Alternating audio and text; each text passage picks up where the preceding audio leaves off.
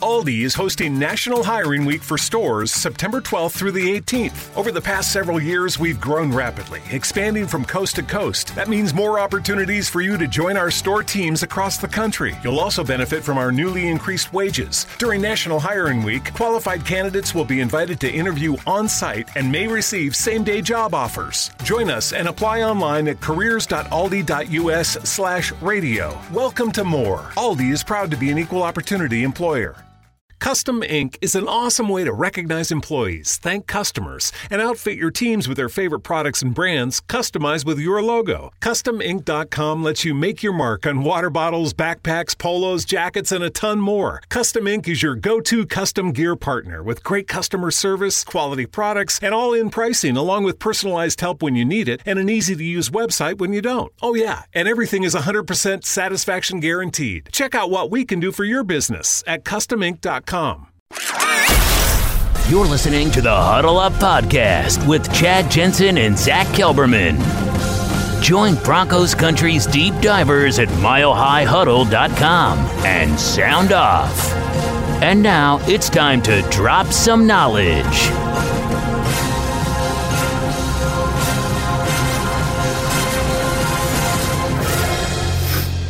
Okay, we are live, but we have to let the stream breathe, as is tradition. And there's a reason, there's a rhyme why we have to do it.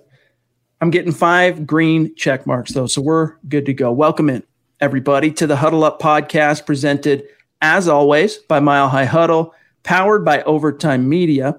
I'm your host, Chad Jensen, and with me, as always, my partner in crime, my fellow football priest. You know him, you love him. He is Zach Kelberman. Zach, as we conveyed to our great community last night, Justin Strnad was injured, the linebacker, rookie fifth round pick, in yesterday's and Sunday's practice.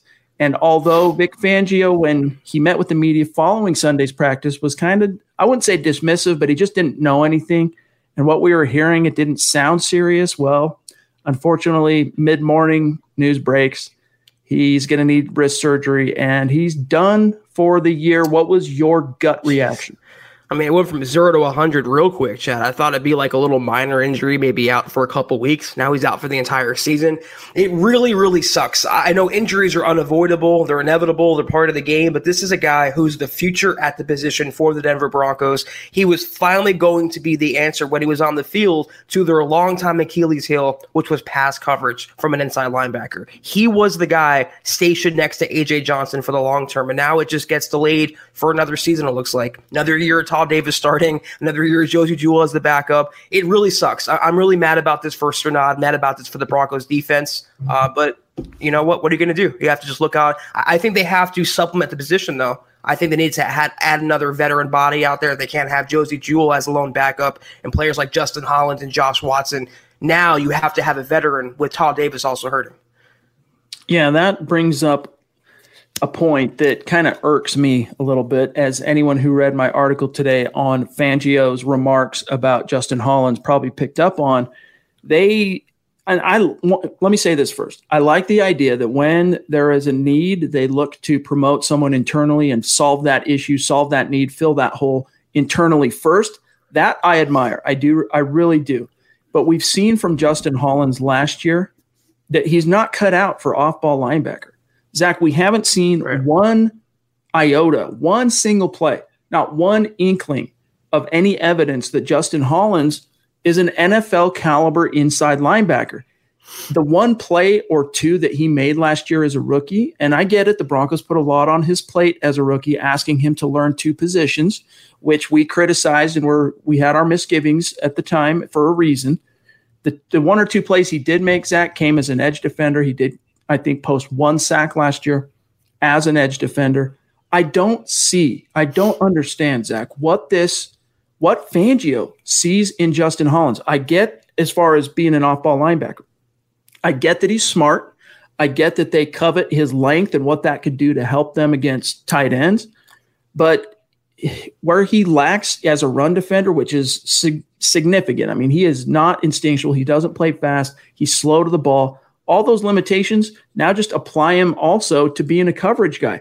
The length doesn't really help you, Zach, when you're when the when the you know the synapses aren't firing quickly and you're not playing uh, with speed and alacrity. And I just don't understand what this team sees and the idea of Justin Hollins playing inside linebacker it, it, reminds me a lot. And I know I'm grabbing the low hanging fruit here. It reminds me a lot of Demarcus Walker trying him at outside linebacker and defensive end. It's like, why are you putting so much on one young player's plate? Have him learn one position, master that, instead of being a master of none like Justin Hollins is. To me, he's more of an edge guy than an off ball guy. But even so, you can't have an experiment right now when your only only dependable backup is Josey Jewell. Davis is hurt, Strnad's hurt, Johnson's still fairly young and unproven. You have to get some veteran depth in there and not rely on guys who are projects like Hollins and Watson. You gotta you gotta solidify that spot in Vic Fangio's defense.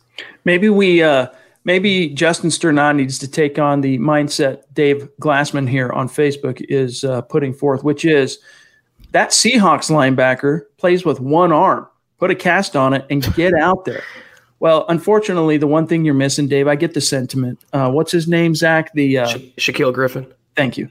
Um, I'm a little bit under the weather today, gang. It's not the word that should go and mention. I know this for a fact. Our family's been tested, but uh, I am a little under the weather with just your common uh, garden variety head cold. So bear with me a little bit. I'm not quite as sharp as I might normally be, despite all the Sudafed and caffeine flowing through my blood right now. But when it comes to um, moving forward with this thing, and the one arm, you know, talking about Griffin and you know slap a slap a cast on him and get him out there We've seen players do that where they cast up and just go out there. We don't know quite what the severity of his injury is. And as right. a, I mean, the one thing he's shown so far, I think, Zach, safe, it's safe to say this kid, Strnad, has shown that he has a fit. He has a place with Fangio's defense long term. And so, how badly do you want to roll the dice on compromising that? Because the Broncos tried to rush Shane Ray when Shane Ray had that persistent wrist injury that just haunted his final two years as a Bronco, and it ended up blowing up in the team's face and basically squandered what was a first round pick with a lot of potential and bright side. So I can understand why the Broncos would rather just take the approach, Zach, of let's get him his surgery, let's get him healed up, and we'll live to fight another day. Yeah, different positions, but also Phillip Lindsay as well with that wrist. I think the Broncos hmm. are being tentative with those kind of injuries. And like you mentioned, I mean, why rush him back this year? He wasn't going to be a starter out of the gates. I mean, Todd Davis and Johnson held down those spots. He was going to compete for a backup role and play some specials, but you can allow him now, now that he's hurt, unfortunately, to kind of just take a year off, redshirt this season, and hopefully come back 100% next offseason and compete for a starting job, which I think will be vacant with Davis's release. So it sucks for now for Strnad, but at least the future is bright for him. And at least the Broncos know they have a guy in the system already who looks like he's the future at ILB. We want to get to some of the options. For now, it seems that the Broncos are intent on kind of churning the bottom of the roster with Hollins and seeing what shakes out between him and Watson, Josh Watson, the second year former undrafted rookie from Colorado State, and then also Joe Jones, who I really liked for a long time. I still am intrigued by Joe Jones, and yep. but for whatever reason, he's just not been able to, despite some situations where opportunity has knocked and the team has needed to turn to its depth. He's not been able to garner that trust quite yet from the coaching staff, and I can only intimate from that that there's a reason, right? There's there's something missing that he's not bringing to the table, but he's still an option. He's on the roster, and I think he has some coverage chops if he were to be used on defense. And there are five options the Broncos could turn to off roster, guys that are on the street right now. We're going to get to those, discuss each one here in just a second. First, gang, we got to run through some quick matters of business very quickly. Make sure you know how to find us on social media, especially on Twitter. Make sure you're following the podcast account at Huddle Up Pod. That's how you keep your finger on the pulse of what's happening with the show in real time. And then also at Mile High Huddle. You get those two boxes checked, so to speak, and you are not going to miss anything as it relates to this pod or breaking Broncos news and analysis. And then, Zach, we got to give our great community a gentle reminder to check out the merch store. Head on over to huddleuppod.com and get your swag on. You got hats, the Mile High Huddle trucker hat. You got the white football priest t-shirt that Zach's wearing, the football priest huddle up podcast hat that he's sporting backwards right now. And, you know, the Zachary Smouse, who we had on the show last night, he designed a great uh, Let Him Hate shirt. There's our Zach's Let Him Hate shirt. A little something for everybody mugs, hoodies, face masks, check it out. It's another way that you can support what we're doing here at MHH. And then also, no matter what, though, if you're not in position to patronize the merch store, it's all good. We're just happy to have you here in the stream with us, or if you're listening after the fact. But no matter how you are enjoying this podcast, each one of you can do these three things. Make sure you're subscribed, like this video or like this episode. And if you really want to help us out, share it out there. Help Mile High Huddle and help the Huddle Up podcast continue to grow and reach new like minded listeners just like you. And then, one last thing here, gang, I want to draw our attention to our Facebook community. Our supporters, our official MHH supporters on Facebook, this is a very new thing. This is like the super chat of Facebook, continues to grow. And we want to tip our cap to the supporters who have jumped on and, and gotten right in line with us and supporting us as soon as we put this out there. I'm going to put the link if you're on Facebook and maybe you don't use YouTube as much. Our Facebook community is vast. We have about 87,000 followers and members of that community.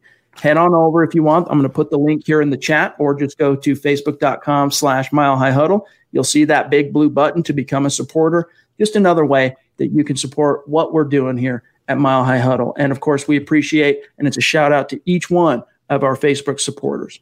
This is the Overtime Podcast Network. Getting that just right temperature or getting an energy efficient appliance. It's not only about making smart changes today, it's about creating brighter tomorrows with simple steps to save energy. Plus, you'll help protect the environment for years to come. A better world for you, your family, and your community.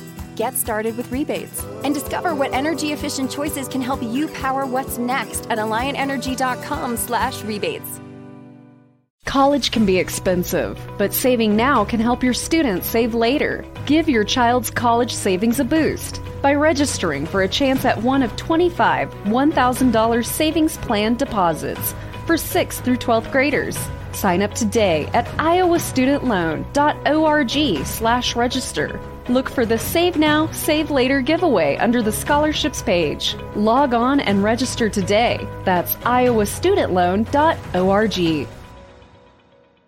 All right, Zach, I'm going to bring up a graphic here of five options. Now, some of these are suggested by other mediaites, other fans as well have suggested some of these, and one or two are are names that just kind of make sense if you're going to look for off the roster help. Vontaze Burfict, Alec Ogletree, Darron Lee, and Darron Lee's obviously a name a lot of fans were were clamoring for about a year and a half ago. Nigel Bradham and Wesley Woodyard, the former Bronco, really kind of long in the tooth, but he's out there. Of those five names, Zach, is there one that you would like to see come in and kind of play that I can be your starter, be that Corey Nelson, but be more of a an effective version of that. Be the vet guy that can come in and you need me to be depth, I'll be depth. You need me to play starter snaps, I can do it. My guy here is Nigel Bradham everywhere he's been, Philadelphia, New Orleans, he's always drawn positive uh, marks from Pro Football Focus. I know not the end all be all, but he's a pretty well rounded player. He does his job well. He's like Todd Davis, but a little better in pass coverage. Great in the locker room, veteran guy, good to have in the building. Nigel Bradham is my guy here. Woodyard's like 50 years old. Vontaze Burfict is a head case, Chad. Darron Lee and Ogletree a little too small to play full time inside linebacker. Bradham for sure is my guy here. I hope the Broncos would bring him in. I concur, although it would be cool to get Wesley Woodyard back here. He's just too old. He's just past his prime. I mean, Charlie, I like Woodyard as much as the next guy, and he had one of the greatest individual linebacker seasons uh, in Broncos history. In fact, before we went live, I was talking with John Buona Beast, and I said it was the 2014 season, but I lied. It was actually 2012, his season for the Broncos was phenomenal. He contributed to that defense that helped the Broncos basically win 11 in a row after after Peyton Manning kind of figured things out. And it was a great season. He eventually left, signed with Tennessee, never quite reached the heights that he I think could have if he would have stayed in Denver. But at the same time, that Brandon Marshall and Danny Trevathan duo was pretty formidable, at least that one full season they got together as starters in 2015. But now I digress. I have to concur with you though, Zach. If I'm looking at those five names, I'm going with Nigel Bradham. And one other name that John brought up that could be an option as well is former first round pick safety turned linebacker, former Alabama Crimson Tide, Uh, Mark Barron, what are your thoughts on the idea of bringing in a guy like Barron, who's now burned out, washed out from three different squads? You said it right there. I mean, he was supposed to be the next great, uh, you know, transcendent player in the fact that he was a dime backer. He wasn't a linebacker and he wasn't a safety. He was a hybrid kind of guy. And he was with the Rams and he had some hype and he never really lived up to that, Chad. He never lived up to his billing or his draft status or his Alabama pedigree. I don't want a tweener playing inside linebacker with Davis being injured, second year in a row now with a calf injury. Strnad's down. AJ Johnson's still a young guy, but you don't have anyone else behind them. Nigel Bradham is consistent. He's reliable. He's a veteran veteran. He's a, a plus athlete across the board. As much as intriguing as it would be to see, you know, like a Su'a Cravens, that's what, you know, these players remind me of Mark Barron and Darron Lee. I don't want a smaller guy. They've been there, done that, got the t shirt. I want a legit linebacker in the system, and Nigel Bradham is a real deal, true inside linebacker. I have to concur. Of those five names, honestly, the two that would make the most sense to me, I know a lot of people gravitate toward Ogletree his his days in the sun are behind him as well. Couple there's a few former first round picks actually in that collection, that loose collection of names.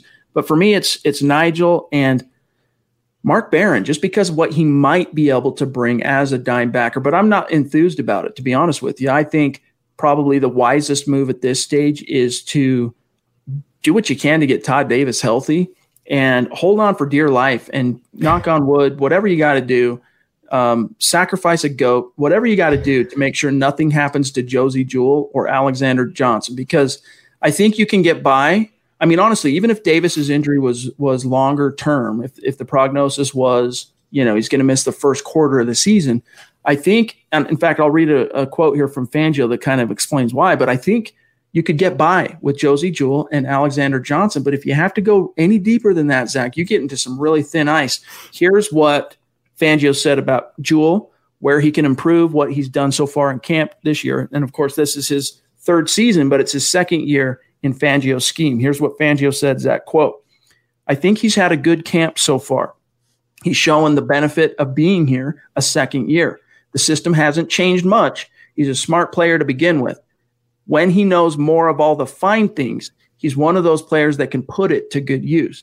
He's had a good camp. We're pleased with where he's at. Close quote. And the the intimation there being that he does know the fine things, so he can step in and you know make the calls and make the checks, and he knows those things. Whereas guys like Hollins, who even though this is also his second year, he wasn't committed fully to off ball linebacker. And this year, the Broncos kind of learned their lesson. I thought from last year, their plan was to play Hollins exclusively at the edge, and now they've had to kind of reverse course and put him back on the off ball.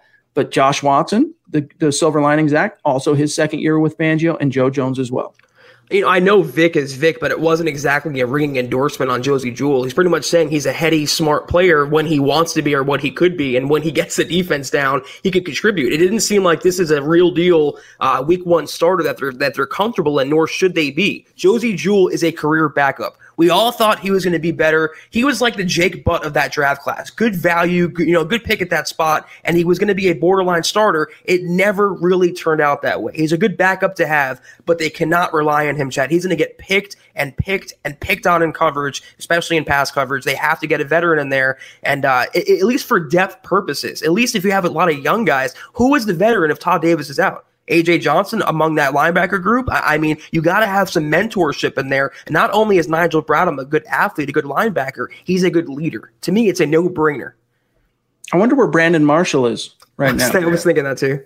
You know, uh, for what it's worth, really quick, the Wizzy and the Hizzy. Mundungus jumps in on Super Chat. Appreciate you, Mike. Thank you. He says, any chance we bring back Al Wilson, John Mobley, or Ian Gold? Yeah, those guys are on. Uh, they're they're living their you know um, retirement days. They're they're in their golden years when it comes to linebackers. But man, there was a time that was a trio that was legit for the Denver Broncos. I liked in particular also from about 04 through 05, the Al Wilson, DJ Williams, and Ian Gold linebacker trio. But yeah, in a perfect world, heck yeah, you'd want to get a Al Wilson, Smoke Dog Wilson in his prime out on the field, no doubt. Zach, we got to say thank wow, you to Mark Langley jumping in to show some extreme generosity. I told you don't don't worry about it, Mark. And here he is doing his thing. He says for Zachary, and of course this is in reference to Zach Smouse, who joined us last night on our, I want to say it was our ninth superstar segment. He says, I shed a tear for this special person, and he is very special. Zach, we had, I mean, we're blessed to have him on the show, and people just were blown away by the cult of personality that Zachary is. And I can't tell you how many listeners and members of the community, both known and you know, not not necessarily names you see in the chat stream all the time, but just how many listeners of this podcast reached out to us to say how moved they were by that pod, how how moved they were, and just inspired by Zachary. I've I've multiple times I had people say goosebumps, like Mark saying here, shed a tear, people getting verklempt, and just because it's so inspiring seeing what he does in his life and what he brings to the table. And I could go on, but it really was a special watershed moment for for the podcast having Zachary on. It was, and I was going to say we're still getting tweets a day later that he was so great, and we have to bring him back, and he absolutely was. And and Zachary, if you're listening, you killed it, man. Everyone loves you here. You're a very very knowledgeable, true Broncos fan, and I found myself inspired by his answer chat. I found myself hanging on every word. I mean, he was a great guest, great guy, great individual, um, and and you're very very uh, loved and respected in this community, Zach we look forward to the day when we can get Smouse back in the house. It's going to yes. be great. It will we'll bring you back on the show in the very near future. Christy, appreciate you, my friend. Thank you. Appreciate the kind words. And as always, you know we appreciate your support. Yes. Means everything to us. We got John on Facebook saying, Good evening, fellas. My wife and I got our shirts today. Appreciate it. Bummed about Strnad, Just wondering if we will look at free agents for a replacement. I don't know, Zach. I haven't heard anything quite yet in terms of the Broncos looking outside the building, but as much as I can say on one hand, I like that they're looking internally first for solutions. On the other, the flip side of that coin is you don't want to wait till the 11th hour and repeat Corey Nelson bloody history like you saw that first two games, especially the opener against Oakland last year. It was brutal how bad Corey Nelson was. So I guess the point being is if you are going to look outside the roster to bolster this unit with some veteran experience, the sooner the better. I don't see how you can. And and the same thing, the Broncos waited and waited and waited, and they were lucky DeMar Dawson was available. Otherwise, they'd have to settle like they might settle for a guy like Nigel Bradham, who would be a good pickup at this stage.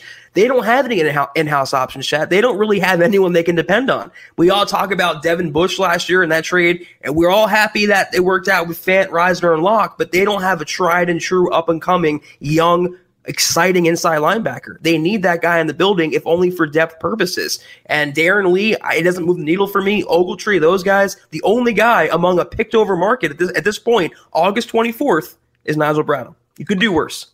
This is the Overtime Podcast Network. You're the one who protects the flock, and that requires an eye for detail. Because when safety and well being are on the line, it's the details that can save lives. Even when no one else is watching, you see everything. Grainger gets you, and we're here for you and all the ones who get it done with a wide range of safety products and solutions, plus board certified safety consultants here to answer your questions. Call, clickgrainger.com, or just stop by. Grainger, for the ones who get it done. Not long ago, everyone knew that you're either born a boy or girl. Not anymore. The Biden administration is pushing radical gender experiments on children, changing their names, clothes, identities, and bodies.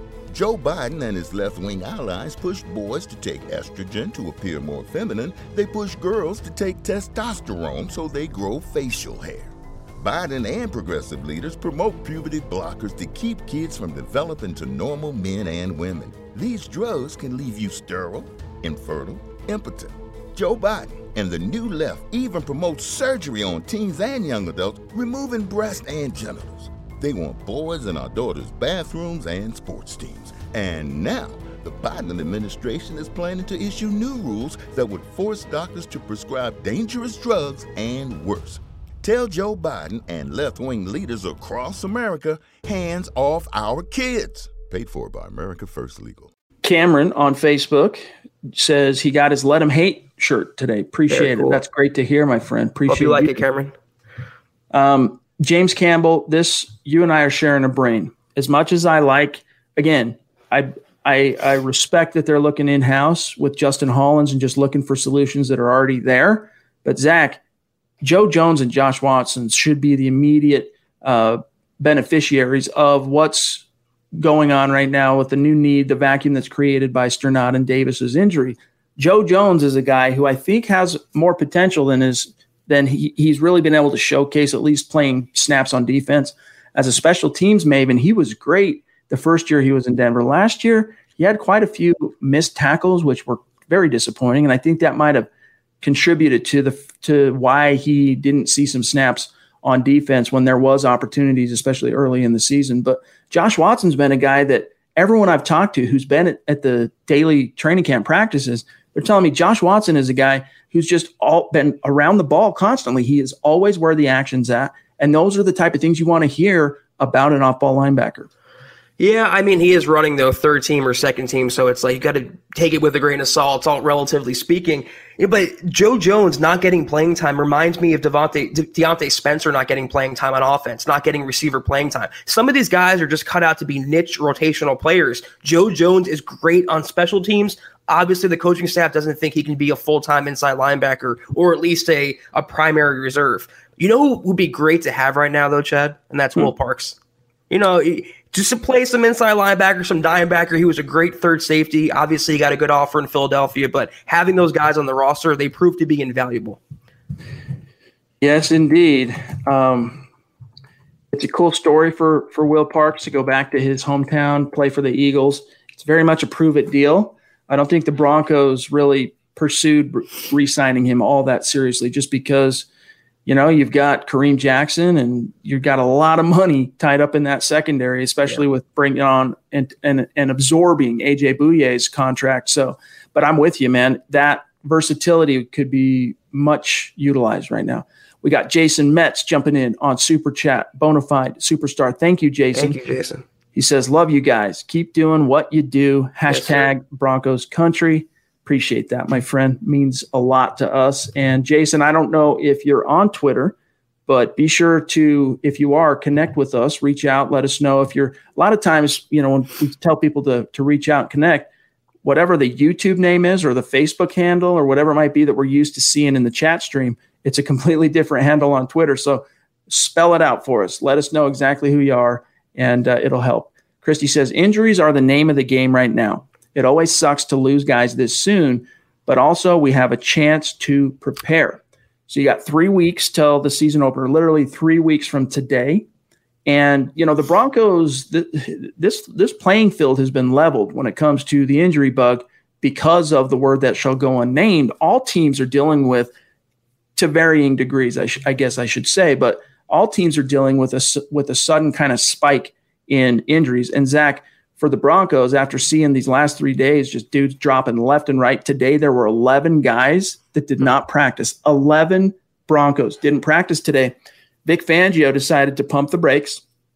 And what they did today was, whereas the last few days they've been steadily ramping up and increasing the intensity in the workouts on the field, he dialed it back. It was basically a glorified walkthrough, a little bit more intense, a little bit faster pace than a traditional walkthrough, but it was basically a walkthrough just because they want to get through today.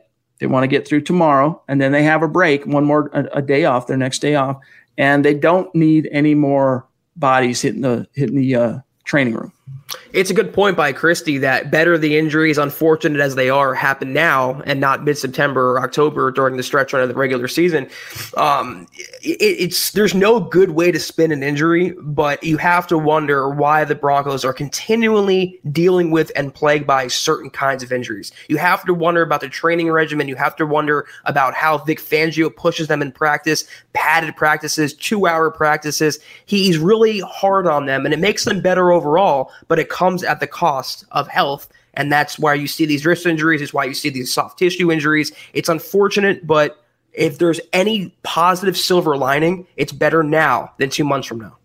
Let me run through for our, our audience here the transcript at the top of Fangio's presser today after practice.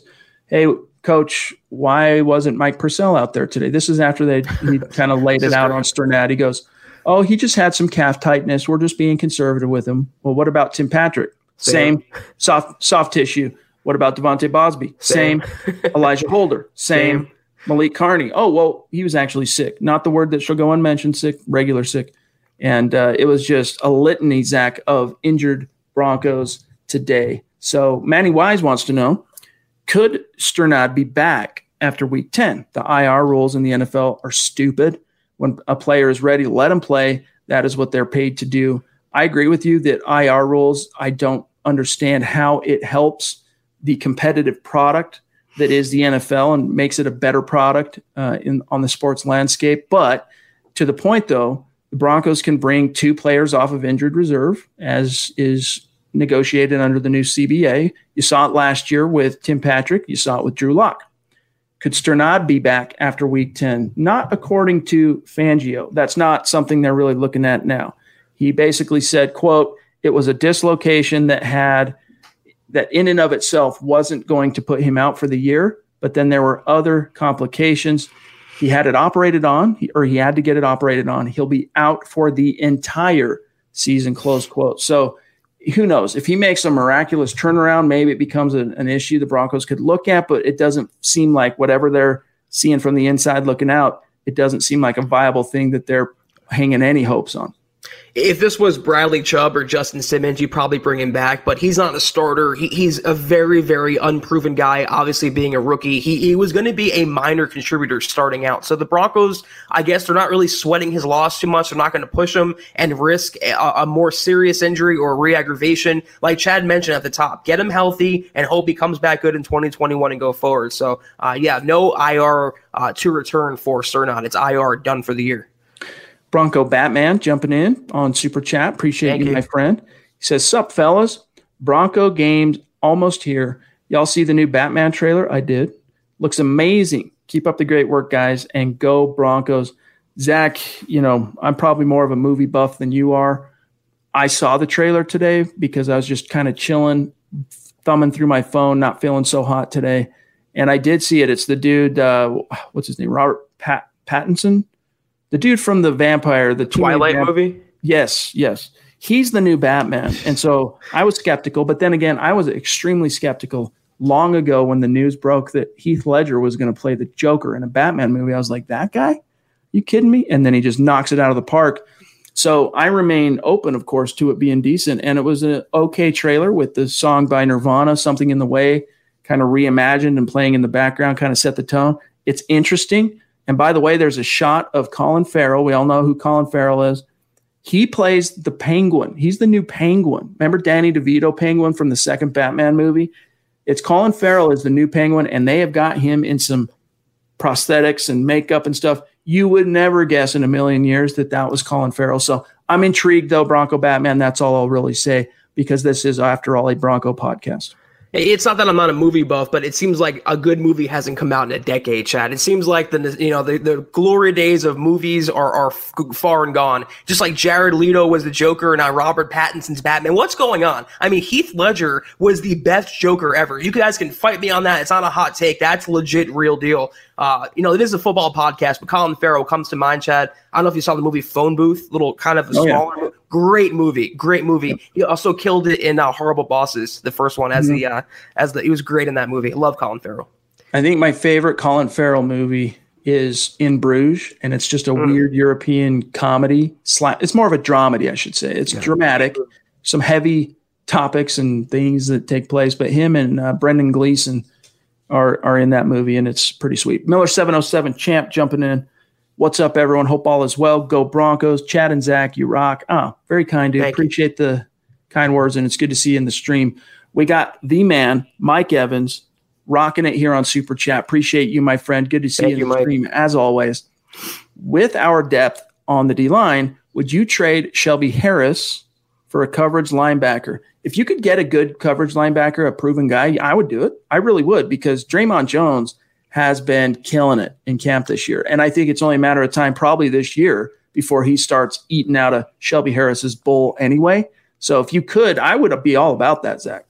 I just don't like taking from a strength to add a, to to make up for a weakness because that strength becomes a weakness. I mean, let's say Dre'Mont Jones gets injured and Shelby Harris is gone, then who's playing? Right now, it's a it's a strength because of the the depth they have there behind Shelby Harris. So I wouldn't do that. They can get by. I mean, if they got by last year with Davis and Johnson, they can get by this year. Maybe for week one with Josey Jewell, they have Davis coming back. They have some younger guys. Hopefully, they just sign Nigel Bradham, not make this too complicated, Chad. He's out there. He's a good guy for the scheme. It doesn't have to be one or the other. They can have both Harris and a linebacker.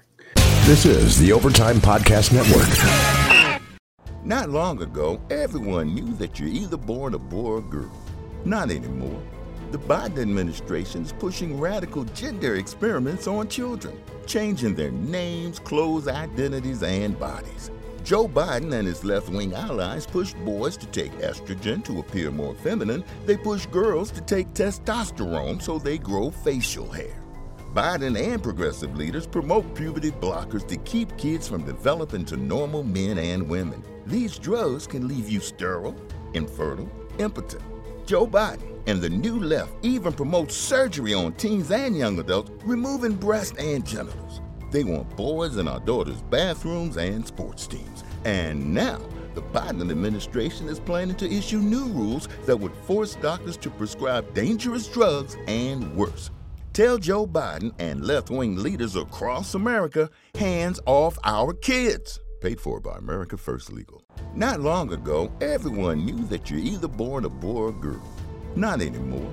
The Biden administration is pushing radical gender experiments on children, changing their names, clothes, identities, and bodies. Joe Biden and his left wing allies push boys to take estrogen to appear more feminine. They push girls to take testosterone so they grow facial hair. Biden and progressive leaders promote puberty blockers to keep kids from developing to normal men and women. These drugs can leave you sterile, infertile, impotent.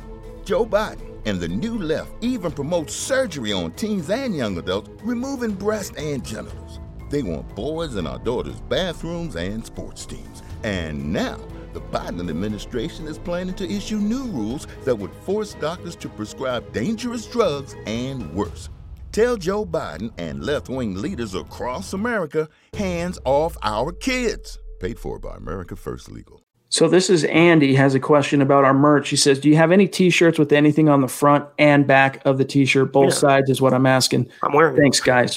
um, I think both shirts that Zach has has designed have front and back. So the "Let Him Hate" um, with the threes in it, yeah. Zach designed that has front and back. And the football priest T-shirt he's wearing right now has football priest on the front and the Huddle Up podcast logo on the back.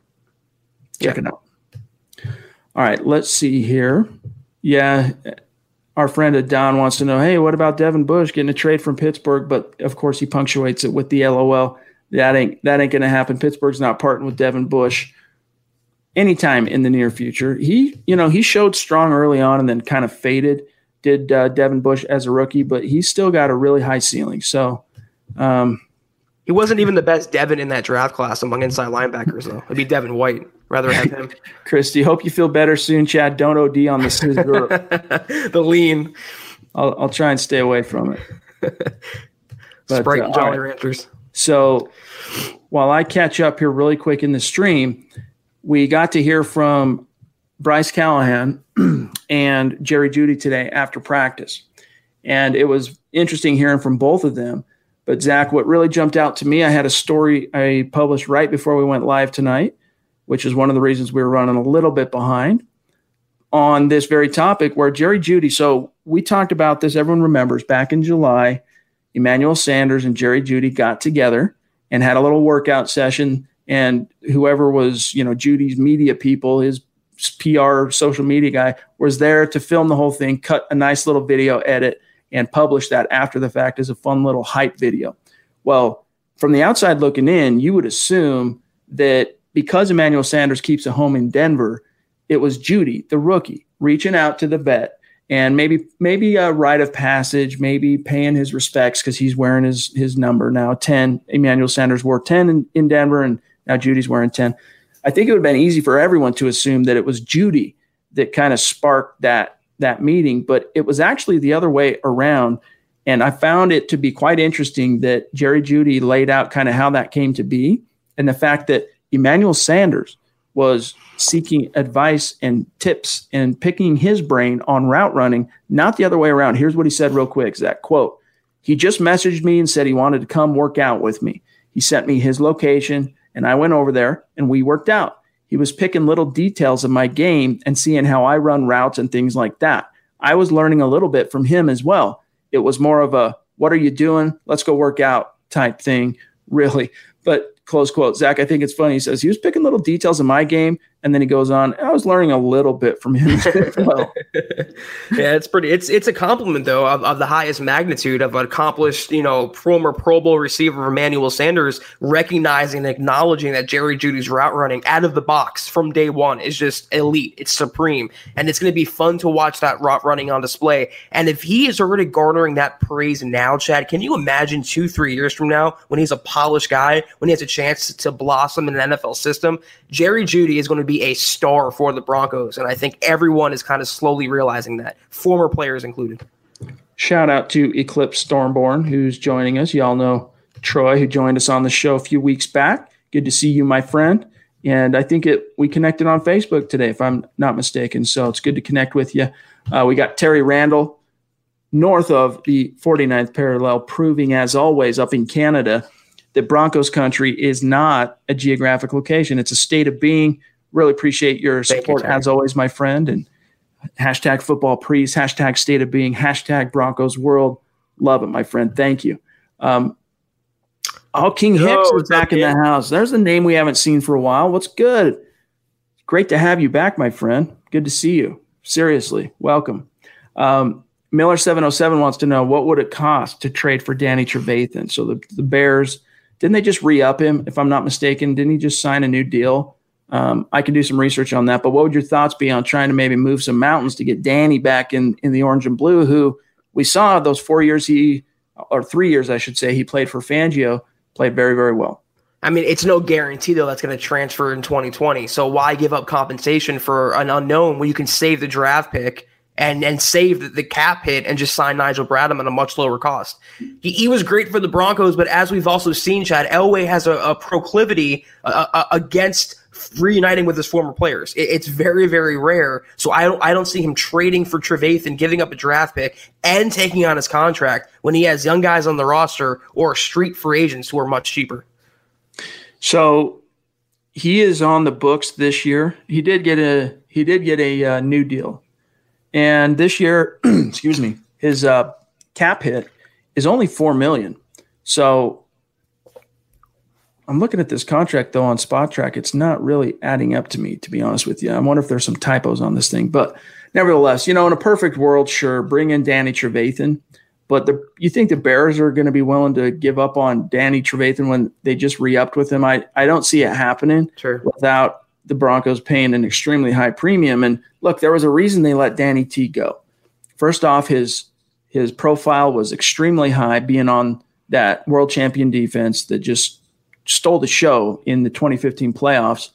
And on top of that, he had he was only one year and some change removed from a grievous, grievous, scary knee injury that actually required him to have cadaver parts put into his knee. And thank God he's been able to bounce back from that and, and overcome it and continue on with his playing career. But there was a reason why the Broncos decided to throw in with Brandon Marshall instead of Danny Trevathan. And I think both Zach and I would tell you that they probably picked the wrong guy in terms yeah. of throwing in. Got that. But right. I can understand their hesitancy as well. I mean, kind of like picking Derek Wolfe over Malik Jackson. I think that was a mistake as well. I mean, Elway's had his misses, but he's slowly kind of making up for him with his home runs last couple years. I just don't see a reunion between Trevathan for and with the Broncos, considering, like you said, Chad, what it would cost to get him from the Bears, who just re-signed him. All right, so we got Brett on Facebook with a question here. Even though Kareem Jackson played well last year, you think we give Earl Thomas no. a look? Just don't know how he'd do in the locker room, though. Yeah, uh, you know his Earl Thomas is has developed now a uh, a reputation for being a malcontent, unfortunately, and having a complex with authority complex with coaches.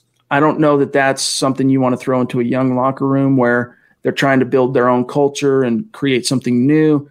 You just don't want to roll that dice. Now, the Broncos have a really well respected secondary coach in Renaldo Hill, former player, in fact, former Bronco player who signed as a free agent here back in the McDaniels days. And, you know, he, he, was okay as a free safety. Brian Dawkins was a strong safety. That was Denver's starting safety tandem for, I don't know, two, three year window, whatever that was. But again, why would you want to? I get that Earl Thomas, you know, everyone thinks of those days on the Legion of Boom and he's a perennial Pro Bowler and a perennial guy, former first round pick as well, but he's not the same player he was when the Broncos got their lunch eaten by the Seahawks in Super Bowl 48. And why would you want to invite in any kind of new energy or factor that could fiddle with your your chemistry and culture? I mean, let's ignore the fact the Broncos have arguably the best safety tandem in the NFL with Justin Simmons and Kareem Jackson. This is a guy in Earl Thomas who flipped off his own team while he was getting carted off the field. He was held at gunpoint by his wife. He punched a teammate in training camp and got released. He is literally not worth it. It's like having a pristine pool and then dumping a vat of pee into it. You don't want that contaminated in the locker room. As good as he used to be in Seattle, he's not that player anymore. You bring him aboard, then what do you do? Do you sit Justin Simmons? Do you sit Kareem Jackson? He would last about five minutes with Vic Fangio. It would not fly at all. Earl Thomas is not what the Broncos need. He is the last player the Broncos need. Give me Trey Marshall any day over Earl Thomas. Might sound like a bold take. I am dead serious. Mundunga says, absolutely loving how much this pod has grown. There are more people watching this pod than there is hair on Ja'Wuan James. Now that's true. All it takes is one person watching this pod, and that's more hair than Ja'Wuan James has. Uh, but you know, the podcast really has. You know, it's a, just a quick reflection here. Zach and I have been podcasting together for a few years now, and things. You know, we we did pretty well with it, and sold sponsorships, had a pretty solid reach, did a good job with it. And then we decided to start doing it as a live podcast and capitalizing on our what at the time was I don't know Zach it was just over 2,000 subscribers I think we had on YouTube and you know we had our Facebook audience we're like you know let's spice things up start doing things live.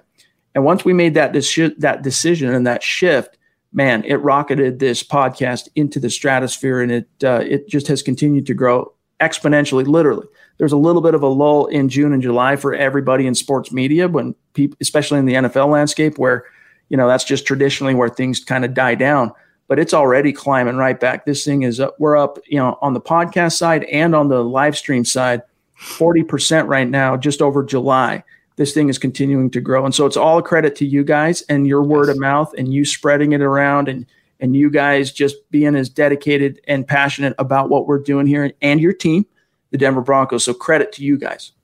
Chad, what is the first word that comes out of our mouths when we click end broadcast? It's always wow. It, mm-hmm. It's we're always literally blown away by the support and the devotion you guys show, and we did not expect in a million years. Not, we're not even talking monetarily, just the day in and day out commitment and support you guys have shown. When we went to Super Chat, Chad and I were taking a gamble. We didn't know what it was going to be. We knew nothing about the, the platform, and you guys have really answered the call. And like we we have a store because of you guys. We're going four days a week because of you guys. We're giving back everything to you because you guys enable us to do this.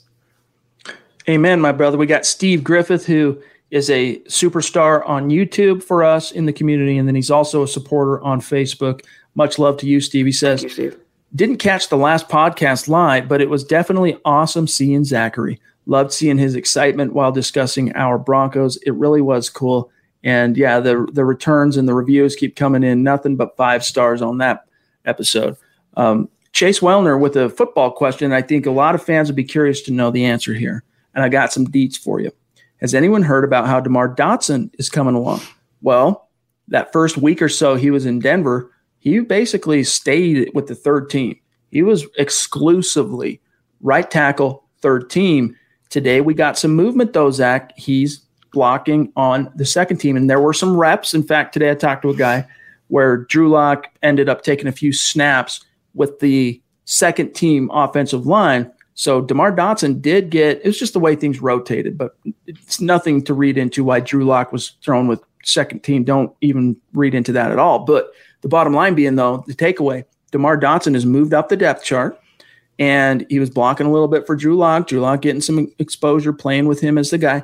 So he, it seems like he's starting to now that he's got his his veteran legs underneath him. He's got a week in the saddle with this new team the Broncos are seeing what a just sieve Elijah Wilkinson and Jake Rogers have been at right tackle. It's only a brief matter of time, I think, Zach. I know the Broncos, in a perfect world, they want it to be Elijah Wilkinson that just takes hold of that job, and DeMar Dotson simply the swing guy that's there in case of emergencies. But no way. he's that's just not who he is. And so you need to get DeMar Dotson out there. The sooner the better. Same with Lloyd Cushenberry it's just baffling. A guy with over nine years of experience, 100 starts in the NFL, he's playing on the second team. I mean, if, if it's a matter of time and if it's inevitable, why not just do it now? You have Cushenberry getting first team reps consistently now. He's going to be the starting center more than likely. The Broncos are showing their hand there, but not why at right tackle, not with why with DeMar Dotson. I think you're spot on. I think they really want Wilkinson to win that job to kind of prove themselves right that they didn't need another guy. They just went out and got one just for insurance purposes. That's how Elway thinks. That's how the Broncos operate. It would not shock me at all. But I, I'm holding firm. Come week one, come that Titans game, DeMar Dotson is the right tackle, and Wilkinson is where he belongs on the bench. Joseph Semadeni jumping in on Super Chat. Appreciate you, Joseph. Thank you. He says, hashtag state of being. Love it, baby. He says, Not long ago, everyone knew that you're either born a boy or girl. Not anymore. The Biden administration is pushing radical gender experiments on children, changing their names, clothes, identities, and bodies. Joe Biden and his left wing allies push boys to take estrogen to appear more feminine. They push girls to take testosterone so they grow facial hair. Biden and progressive leaders promote puberty blockers to keep kids from developing to normal men and women. These drugs can leave you sterile, infertile, impotent. Joe Biden and the new left even promote surgery on teens and young adults, removing breasts and genitals. They want boys in our daughters' bathrooms and sports teams. And now, the Biden administration is planning to issue new rules that would force doctors to prescribe dangerous drugs and worse. Tell Joe Biden and left wing leaders across America hands off our kids. Paid for by America First Legal. Not long ago, everyone knew that you're either born a boy or girl. Not anymore. The Biden administration is pushing radical gender experiments on children, changing their names, clothes, identities, and bodies. Joe Biden and his left wing allies push boys to take estrogen to appear more feminine. They push girls to take testosterone so they grow facial hair. Biden and progressive leaders promote puberty blockers to keep kids from developing to normal men and women. These drugs can leave you sterile, infertile, impotent. Joe Biden and the new left even promotes surgery on teens and young adults, removing breasts and genitals. They want boys in our daughters' bathrooms and sports teams. And now, the Biden administration is planning to issue new rules that would force doctors to prescribe dangerous drugs and worse. Tell Joe Biden and left wing leaders across America hands off our kids. Paid for by America First Legal. If we did bring in a linebacker, would it be a one year prove it deal? And how much could we spend on a guy like Nigel Bradham? Um, yeah, I mean, you've got some long term options on the roster already. So Josey Jewell's got one more year before his rookie contract expires. Alexander Johnson, after this year, will become a restricted free agent. So he'll be under team control for one more year beyond this. Todd Davis will be a free agent after this season.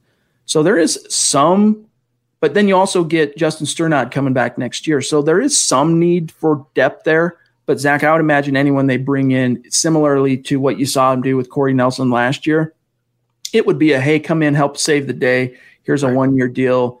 You know, we'll see how it goes. I couldn't imagine it being much more than a veteran minimum type of thing. I, for someone like Bradham, I, I, would say what he got from the Saints, which I think was a one year, like $3.5 million contract. I think that's where they would go, and they have enough money, Chad, to do that. That's that's a drop in the bucket for what the Broncos have in cap space right now. And $3 million, same for DeMar Dotson. That little amount of money for a potential starter on August 24th, how do you say no to that? Why wouldn't you go do that? Fair point. Um, real quick, the stream just did a jump on me. We got Mundungus jumping back in on Super Chat. Thank you, my friend. He says James looks like he is the star of a safety video about not putting too much lighter fluid on a campfire. You know, I can. Yeah, it's it's weird seeing a dude without eyebrows. That's what I'll say. You get used to seeing people without, uh, you know, with the bicked heads and the bald heads and whatnot. Even I've gone with the buzzed head. I've never bicked my head, but I've buzzed my head at times as I started losing hair on top, getting close to forty um, but but picking it, eh, I never got into that. But when someone loses the eyebrows, Zach, that's when you're like, there's something off about this dude. I it's not immediately apparent what it is, but oh, no eyebrow. Yeah, I, we need like a coffee table book of all Mundungus's best Ja'Wuan James roasts. I think that would be a bestseller, Chad. All right, real quick, John. Um, the jump on that for me went from that last Mundungus Super to BG's on Shelby Harris. So let me just take a quick peek, gang, on the backside on YouTube and see who is in between. Oh no, we're good. We're right on schedule. Perfect. Uh, let's grab BG. He says, "Thank you." By the way, Brian, thank you for the super chat and your consistent support, man. And it's been going on for a year now. You've been just a stud on super chat, so thank you. He says Shelby Harris is hungry.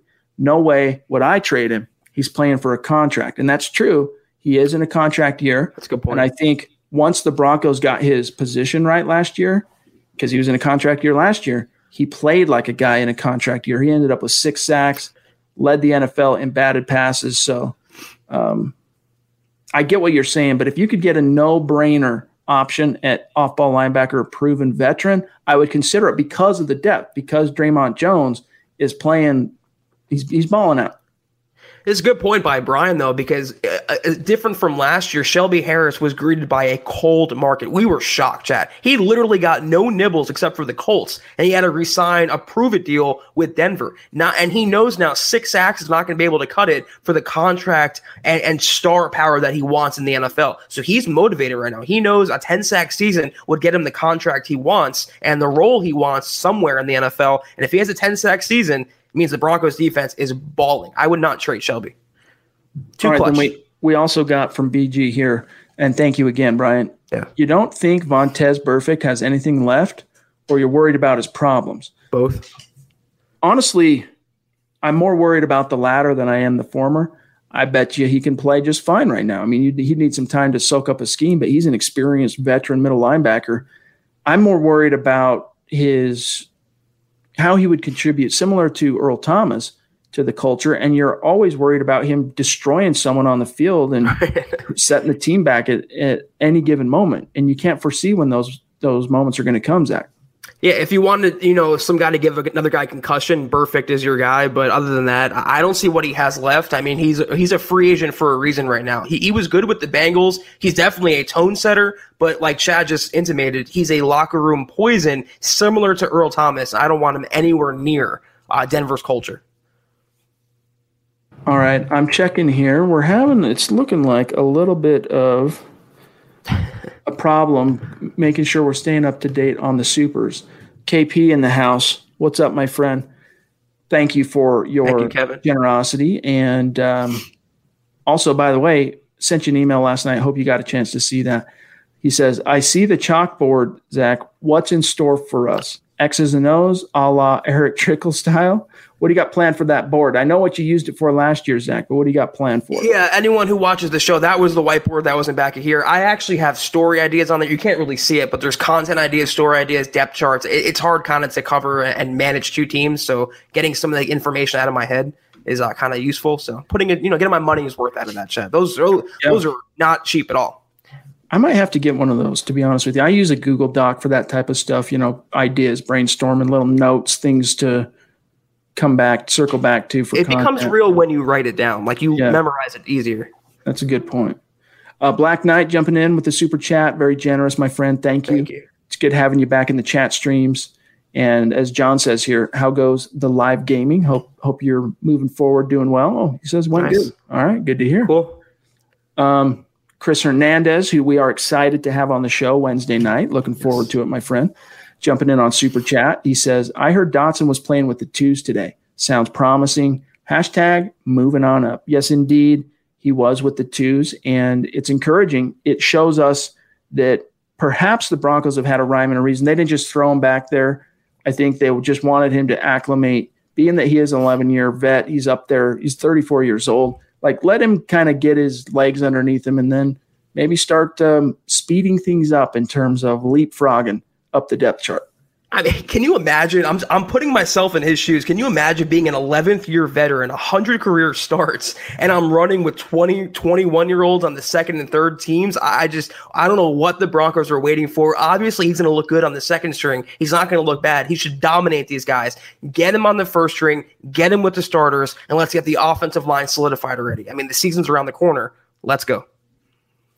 All right, let me see here. I'm trying to see. This is an interesting question, but I can't tell who it's from. This is coming from the stream that's that's in our MHH um, Superfan Facebook group. And if the user doesn't give StreamYard permission to show their Facebook profile, that won't show their name. So I don't know who's asking this, but he says, with our all pro defense, with the pass rushers intact this year, could we rely exclusively on the pass rush scheme to pick up the slack and help out the linebacker corps? I believe they can. Zach, you know, and I think that there is some truth to that in terms of, you know, the quicker the pass rush can get to the quarterback, the less pressure there is on linebackers in coverage, corners in coverage, the whole nine yards. But what you're missing out there is the fact that base defense is a thing and base right. offense is a thing. And NFL teams, when they run the ball, typically right. they do it out of base defense. And that's when you need your linebackers to swarm, smother, get to the ball, keep it long, you know, for a defense anyway, manageable down distance. You want second and eight. You know, you want third and sevens. Like so pass rushers aren't going to help you a whole heck of a lot in that regard on first and second down with, you know, except accepting for different, you know, game situations. Uh, the 27, uh, 27, the 2007 Giants are the prime example of what a pass rush can do for you. And that helps out your secondary more so than your inside linebackers. When you can rush the quarterback, the, it could take a second away from pass coverage, and a second is eternity in defensive terms. I think the pass rush is going to help the Broncos defense overall, but like you just hinted at, Chad, what is the best way to beat the blitz? Run right at it. Base defense, quick passes, three step drops. If teams don't allow Von Miller and Bradley Chubb to get to the quarterback, it's not going to mitigate anything. They're still going to have to hold up an inside linebacker and the secondary. So if anything from Chubb's return and Von being Von this year, hopefully it's going to help out that secondary. But the ILBs will be on an island a lot, and it's up to them in the scheme to make up for that. Uh, Big Smooth 84 on Twitter wants to know Have you heard how PJ Locke is doing? I haven't heard anything. I heard um, I've heard his name mentioned a couple of times, once even by a coach. He's okay. It's the pecking order goes like this. It seems like beyond, of course, Justin Simmons and Kareem Jackson, Trey Marshall is head and shoulders above everybody else in terms of vying for that third safety job.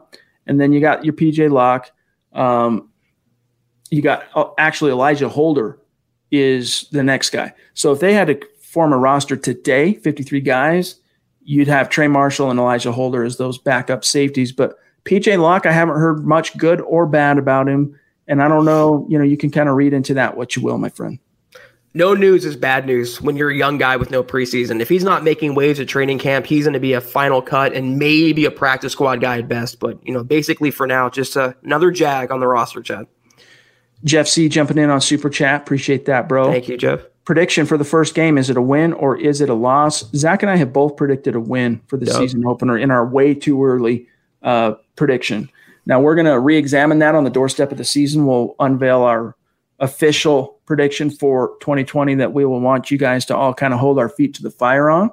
But Zach, have you seen anything yet that would make you change your mind on the Broncos finding a way to win what is sure to be a very tough game? Right. Yeah. I, am not going to predict a blowout. I think the Broncos will win this game, but it could be sloppy. It could be defensive oriented. It could be a struggle till the fourth quarter. Could come down to a McManus field goal. I, I think the Broncos will emerge victorious, but it, not by any means on for either team will be a clean, 100% perfect game. There's going to be turnover, sloppy play. I mean, everywhere around the NFL, week one is going to be a crap show. And I think the Broncos uh, will just kind of eke out a win in, in week one. Um, don't underestimate how motivated Jurrell Casey is going to be in yes. that game. I think he debuts as he makes his his Bronco debut with authority. I think Broncos are Broncos fans are going to see like, look, Derek Wolfe, very good player in his own right. Shelby Harris, solid player in his own right, but and even Malik Jackson, good player when he was here in Denver. But there's a big difference between any of those three names I just mentioned and Jurrell Casey. And I think Broncos fans are going to see the difference quickly in that season opener. Just in in training camp, dude, he's dominating. Yes. He's just he's eating guys lunch and you know, he's the Broncos have two very good interior guards on that first team and Dalton Risner and and uh, Graham Glasgow and you know, he's Casey's just making it very clear, very evident of his 10 years in the NFL and just how good of a defensive tackle he really is. I think I think I wrote this in my my Kelberman's corner prediction for the Titans game that he's going to have an instant impact. I can see a sack fumble on Ryan Tannehill. He's going to show the Titans shouldn't have traded him away and not for a seventh round pick for a five time Pro Bowler. Big time revenge game for Jurrell Casey. All right, let me see here. Appreciate the kind words, Kathy. You know Thank we you. do appreciate you. Um, here is Dennis Woods, one of our superstars. Appreciate you, my friend. Thank you, Dennis. He says, I missed the last few pods celebrating 50 years wow. of marriage. Wow. God bless that is you, an Dennis. achievement. That is an achievement. Yes. Congratulations to you and the missus, and uh, our best regards. That's great. Appreciate you guys getting me caught up. Hadn't heard about the injuries. Yeah, sorry to be the bearers of bad news. Love this MHH family. Hashtag Denver Broncos for life. Hashtag state of being. So that would put Dennis you know, up there a little bit in age, which to me, it's great to see a Broncos fan that's not in that, you know, 24, 23, 24 age to like 44, which is like 70% of all digital sports media is consumed by that age bracket. I love seeing people that are older and younger seeking out content and information and knowledge on their team. Here's to 50 more, Dennis. Amen. All right, we're sitting here at 57 minutes. So uh, let me let me jump down, make sure we're not. Whoops, grab that one again, John. And as Christy said, happy anniversary. Let me make sure we're not missing anybody. King Hicks rejoins the live chat stream and then jumps in on super chat because he's just that kind of guy. Appreciate you, my friend. We have missed you. He says, I've truly missed my MHH family. Hashtag Broncos world. Hope all is well and everyone's staying safe through these crazy times. This, my community. Hashtag Chad and Zach rule yeah, man, we've Thank missed you. And, uh, you know, the feeling is mutual, not just with us, but the community's missed you as well. And hope you can stick around. I mean, the season's about to start, King. It's going to be an exciting year for the Broncos. So we hope to see you in these chats. You're always uh, a valued member of the community. We got Zeus McPeak in the house as he's just so consistent. I think, in fact, yesterday was like the first, pretty sure we missed you yesterday.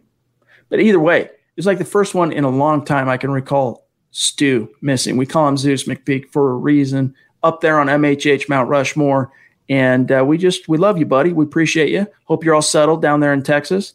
And uh, I'm getting ready to debut the collection of little, um, you know, keepsakes that you sent. So I'll I'll be showing that on the podcast here very soon. Yeah, Stu, I don't know where you are in Texas now, but I hope you stay safe with those double hurricanes, those dueling uh, storms out there. I don't know what's going on in your neck of the woods, but I hope all is well, Stu. Thank you so much. Uh, John, do you have Christie's super? Because I'm not seeing it in my. Thank you.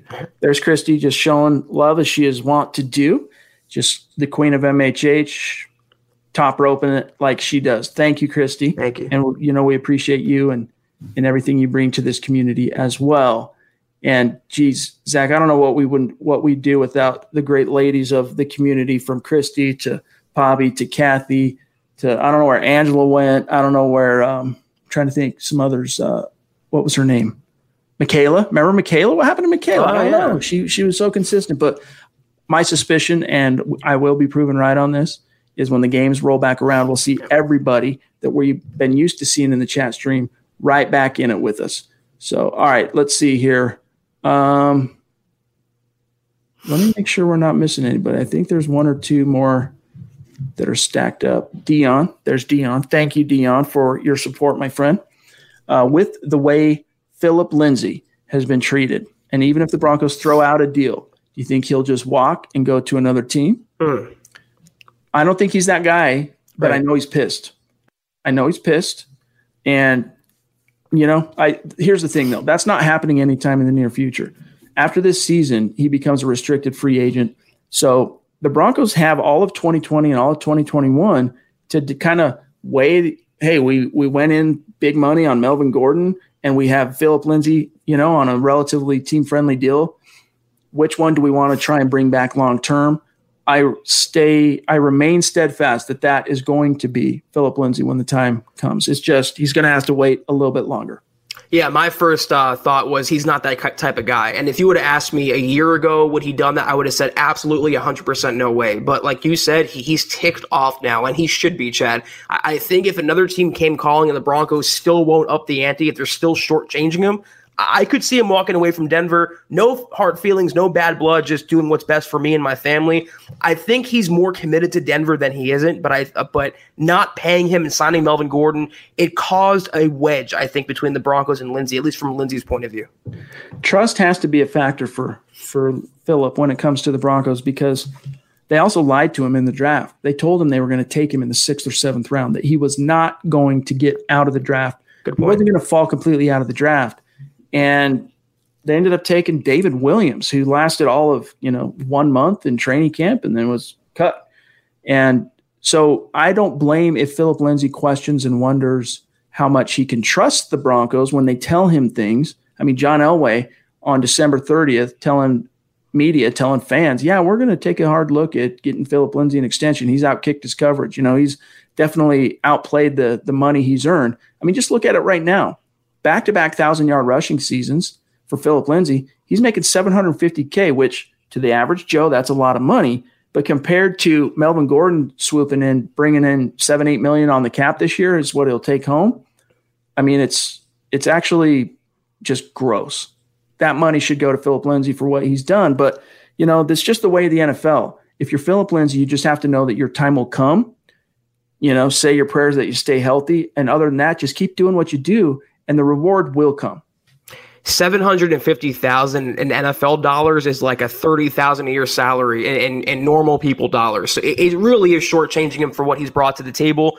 And um, he, he's worth way more than that. And I think he sees the Justin Simmons not getting a deal. No one from the Broncos in house getting a new contract. It's not just him. I think he, he blames, or if there's any sort of discontent, I think it's with Elway, not necessarily the Broncos. I don't see him walking away. I do think, though, as do you, Chad, he will prove everyone wrong this season, and I think make Melvin Gordon the one B in this rushing attack. Yeah, so we, we cleared that up for you. He says, I think he's more so upset than Cecil Lammey had mentioned. And yeah, I do. I think you're right. Um, all right, we're running out of time. By the way, Jordan Cordova there just pointing out the fact that Cody Latimer was released by Washington. Nope, nope, nope, nope. No surprise and the Broncos signed another Cody. I don't know if we got a chance to talk about that last night when having Zachary on. But Cody White signed a Cody White yesterday, rookie out of Michigan State. Maybe we touched on it. Had a couple catches today from from what I'm told. So we'll see. Uh, Chris Hernandez jumping in again. Thank you, my friend. Appreciate you. Looking forward to on the next podcast having Chris on. Click those little thumbs up, MHH fam. Agreed. And it's especially crucial on Facebook and YouTube, guys. Make sure you like this video before you bounce on out. Uh, BG jumping back in. Thank you, my friend. Thank you, Brian. His own prediction, Zach, for week one. I honestly think we will handle the Titans with ease, he says. So, with ease, I don't know about that, but I do think they come out on top. Hundred percent, yeah. They're going to handle Tennessee. I just don't know about you know with the. I think like a 19-16 type game. Broncos win, sloppy. Jordan says Broncos are going to expose Ryan Tannehill as a one as a one year wonder. You know, he had one or two years in Miami for what it's worth. He couldn't sustain it though, and injuries here and there. But uh, you know, the Broncos didn't seem to have much problem with him in that week six game last year, their second win of the season. They didn't get their second win of the season until week six. Uh, anyway, thanks, Jordan, for the, for your comments and whatnot. Uh, Holden Adams jumping in. Appreciate you, my friend. Thank you. Super chat. She says, just showing some love. We love you back, my friend. It all adds up and makes a big difference on what we are able to do for you guys. So we really appreciate you. But I think that does it, Zach. I think we've caught up with all of our great superstars here. We don't leave anyone out in the cold. And we're going to get out of here for tonight. I can already feel my voice starting to go out. So it's, it's pretty good timing to sign off for tonight.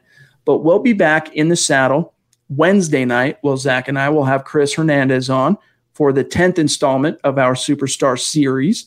And then in the meantime, though, don't miss building the Broncos tomorrow night. Um, I don't know what they have on deck for you as far as topics. They'll be, I'm sure, covering whatever news comes out of Tuesday from Broncos camp, but make sure you stay tuned and participate in that conversation.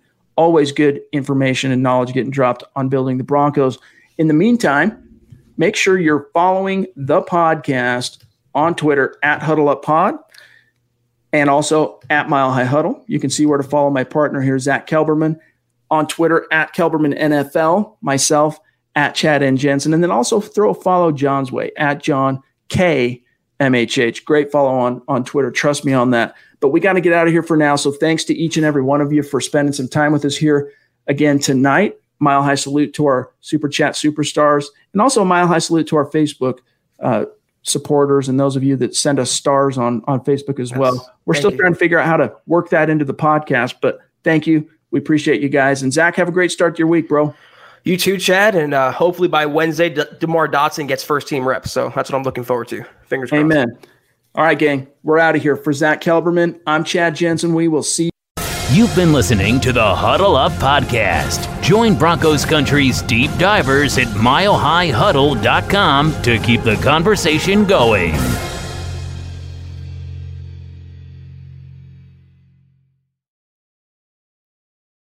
Not long ago, everyone knew that you're either born a boy or a girl. Not anymore. The Biden administration is pushing radical gender experiments on children, changing their names, clothes, identities, and bodies.